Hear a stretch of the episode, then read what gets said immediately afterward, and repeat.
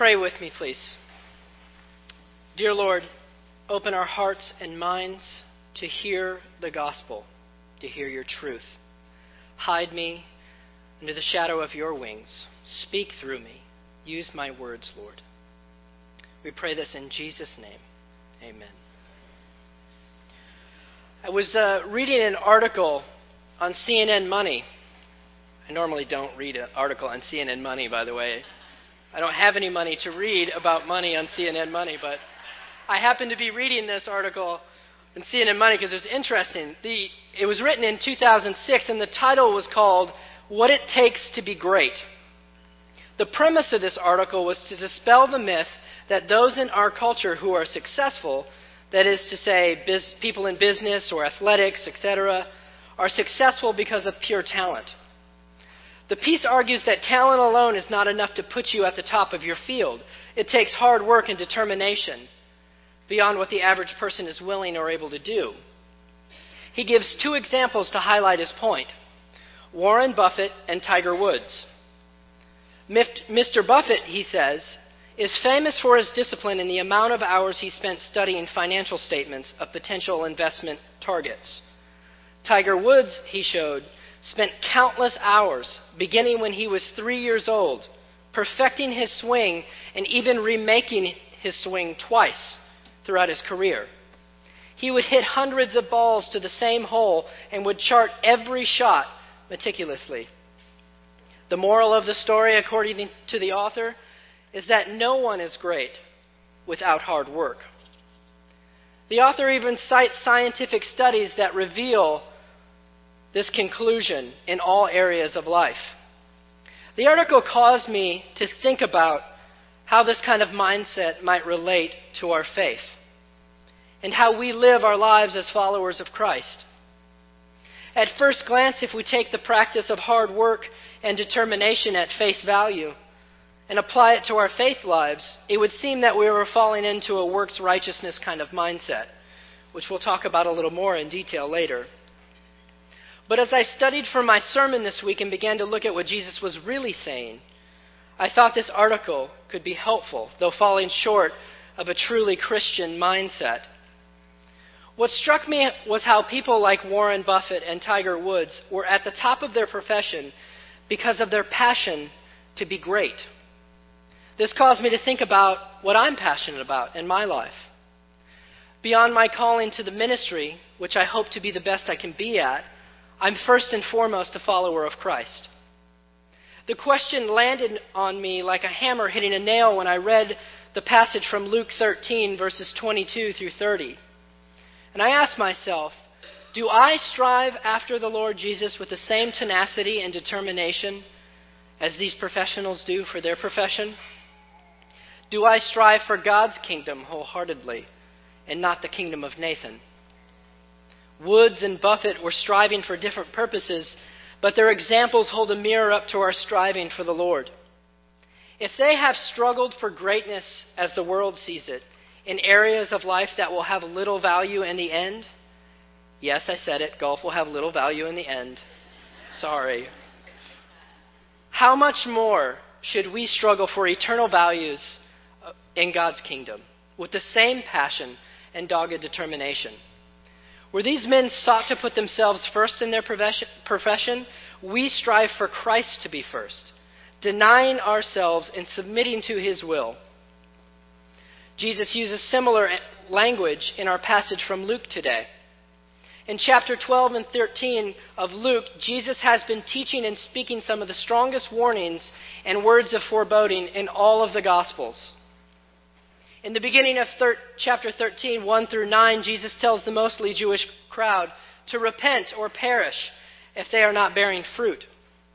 In chapter 13, 10 through 17, Jesus becomes enraged when, having just healed a woman in the synagogue who had been crippled by a spirit for 18 years, a leader of the synagogue stands up to condemn his practice of healing on the Sabbath.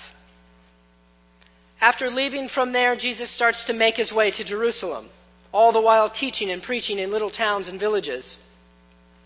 In one town, someone asked him, Lord, will only a few be saved? Now you have to understand where this question is coming from. It was coming from a Jew, and most likely a teacher or a Pharisee. The question revealed a hot topic of the day. Discussions about the messianic promise could be heard in many Jewish homes and synagogues in the first century. Jews believed that when the Messiah came, he would destroy all unbelievers, especially the Romans, who were their oppressive overlords. Knowing all of this background, Jesus avoids answering question, this pointless and loaded question. And he turns it back on the one asking the question and makes him wonder if he is really saved. He says, Strive to enter through the narrow door, for many, I tell you, will try to enter and will not be able. This morning, I want to spend some time unpacking what it means to one, strive wholeheartedly for God. And two, to understand that to strive in the way that Jesus calls us to is to have kingdom values. And finally, to strive in God's kingdom means that the first will be last and the last will be first. First, those who strive wholeheartedly will see the kingdom. Last week, I talked about running the race of faith and how the language used in Hebrews 12 is the same used for someone competing in the Greek games. Similar language is being used here when Jesus says to strive to enter through the narrow door. The Greek word for strive literally means to agonize. That is not to stress, fret, or worry, it's to exert oneself. However, with everything that you have, everything. This word has been used in other historical documents to refer to a, what a prize fighter would do to win a fight as well as carrying the meaning to struggle with difficulties and dangers for the purpose of achieving a goal. It also could mean to endeavor with strenuous zeal to obtain something. All of these definitions paint a full picture of what God is calling us to do in our striving for Him.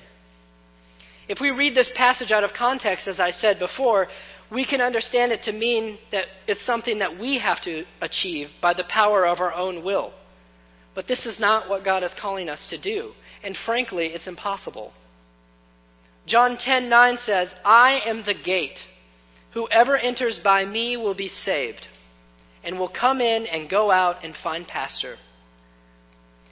Jesus is the one who gives us access to the kingdom.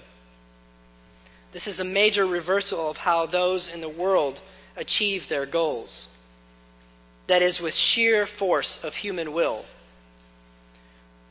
When a follower of Jesus strives, it is done by the surrender of the human will. As believers in an all powerful, loving God, the more we strive to become less, the greater He is in our lives. This is foolishness to the world.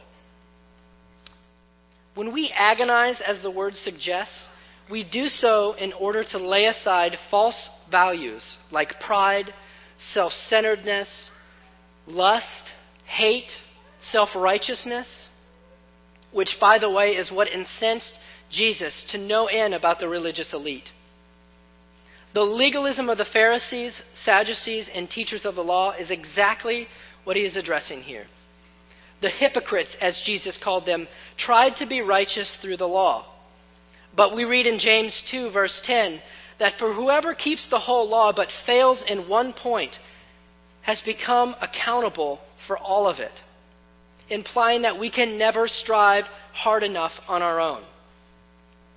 So, striving wholeheartedly to enter through the narrow gate is not a mandate to save yourself by your good works, for that is not the right gate.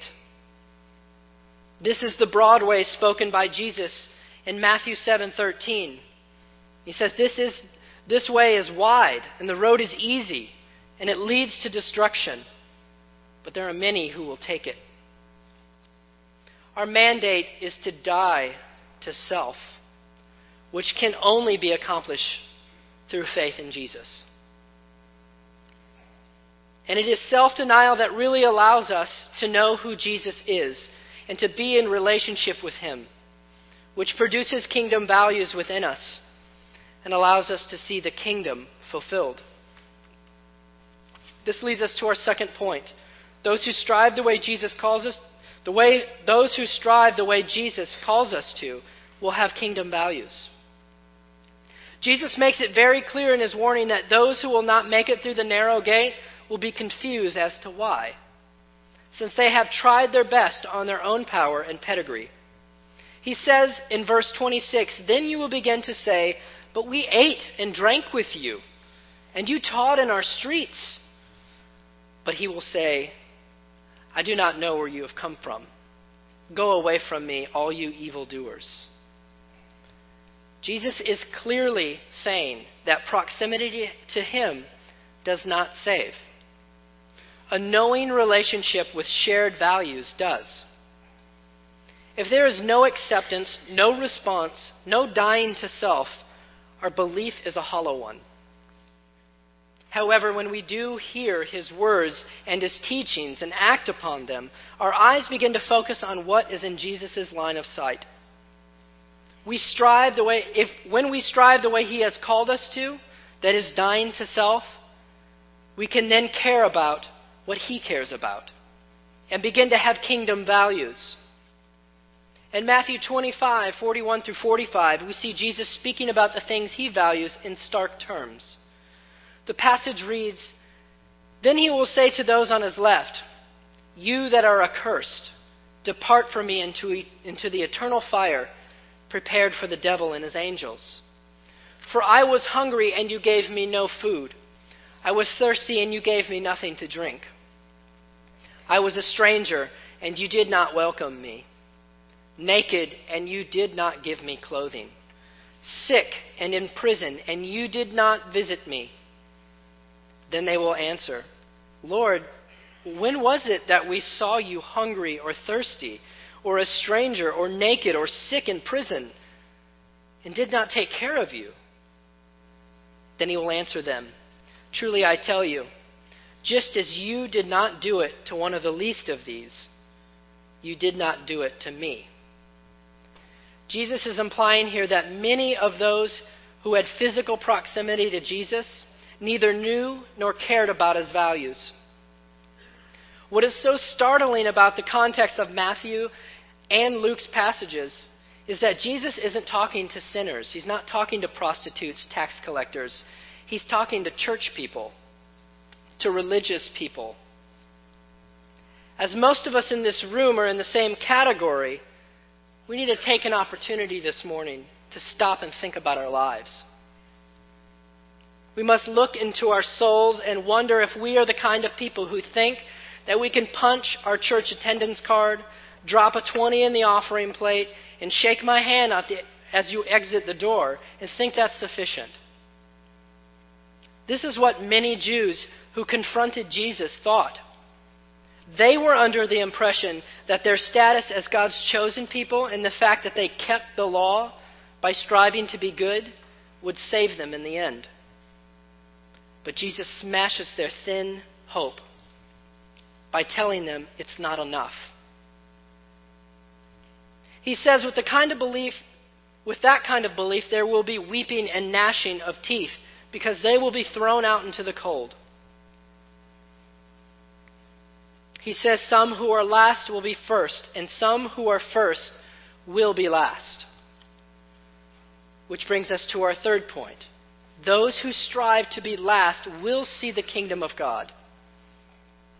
By uttering this pithy saying, Jesus is both referencing the Gentiles' presence at the messianic table, as well as those who are lowly and humbled, being ahead of those who are great and mighty.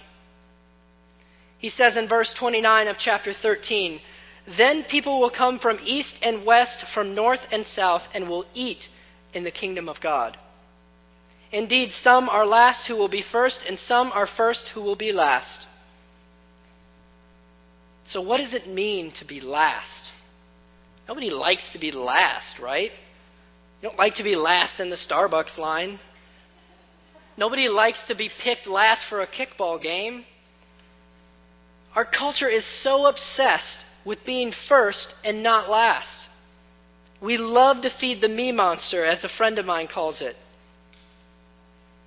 But this kind of mindset, Jesus says, will not get you through the narrow gate.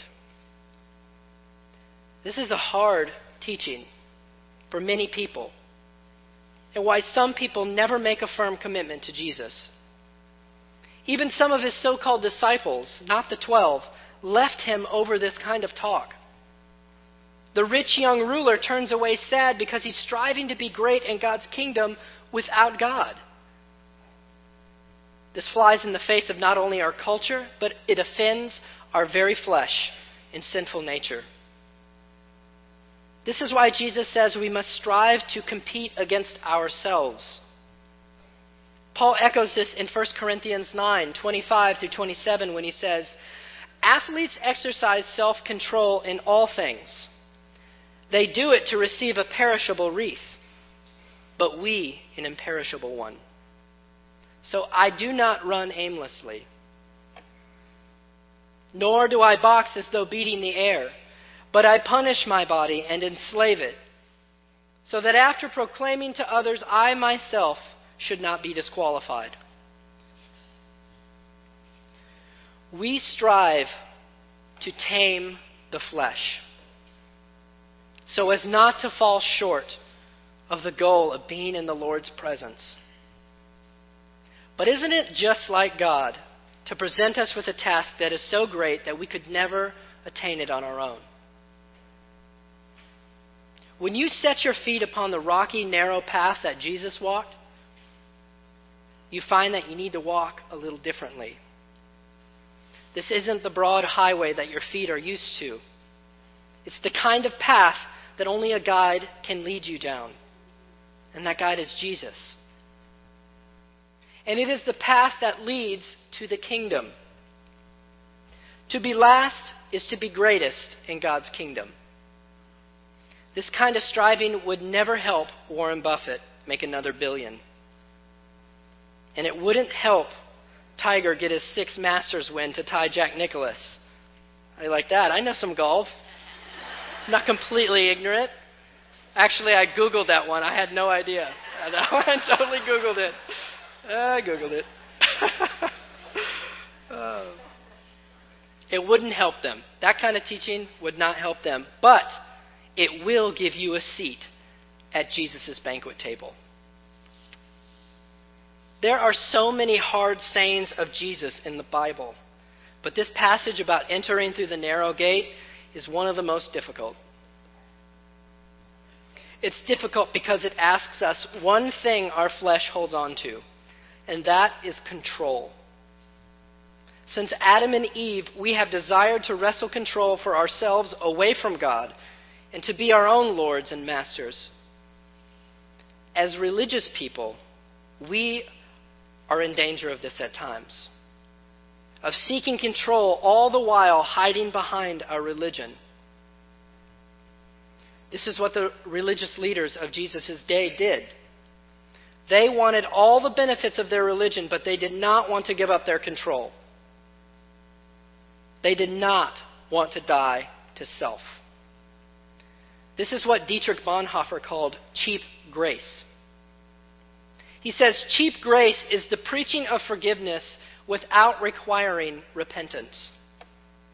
Baptism without church discipline, communion without confession, absolution without personal confession. Cheap grace is grace without discipleship. Grace without the cross. Grace without Jesus living and incarnate. This is the kind of grace the man in verse 22 of our text today wanted when he asked Jesus, Lord, are only a few people going to be saved? He thought his Jewishness would save him. But to enter the kingdom, to have kingdom values, to see and do what Jesus sees and does, to become less so he will become more, Jesus bids us to come and die. Sitting in this building every Sunday, listening to the words of Jesus, partaking in the Lord's Supper, will not save you. It will not save me. It only comes when your whole being is in Jesus' hands. This is what Bonhoeffer calls costly grace. He says, Costly grace is the treasure hidden in the field. For the sake of it, a man will gladly go and sell all that he has. It's the pearl of great price, to buy which the merchant will sell all his goods. It is the kingly rule of Christ, for whose sake a man will pluck out an eye which causes him to stumble. It is the call of Jesus Christ at which the disciple leaves his nets and follows him. It is a paradox to say that we must strive to die to self, to live. That only happens and can only truly take place in the kingdom of God. It's another paradox that this kind of dying to self produces joy. If you tell that to the world, they won't know what you're talking about. But it produces joy.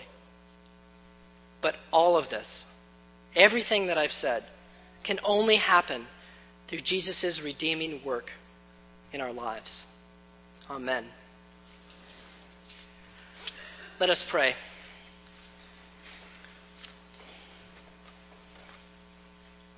Father, teach us about costly grace. That's the kind of life I want to live.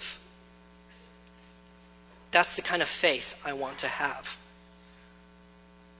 Lord, teach us. Be our guide on this rocky, narrow path, because it is only through you that we enter it.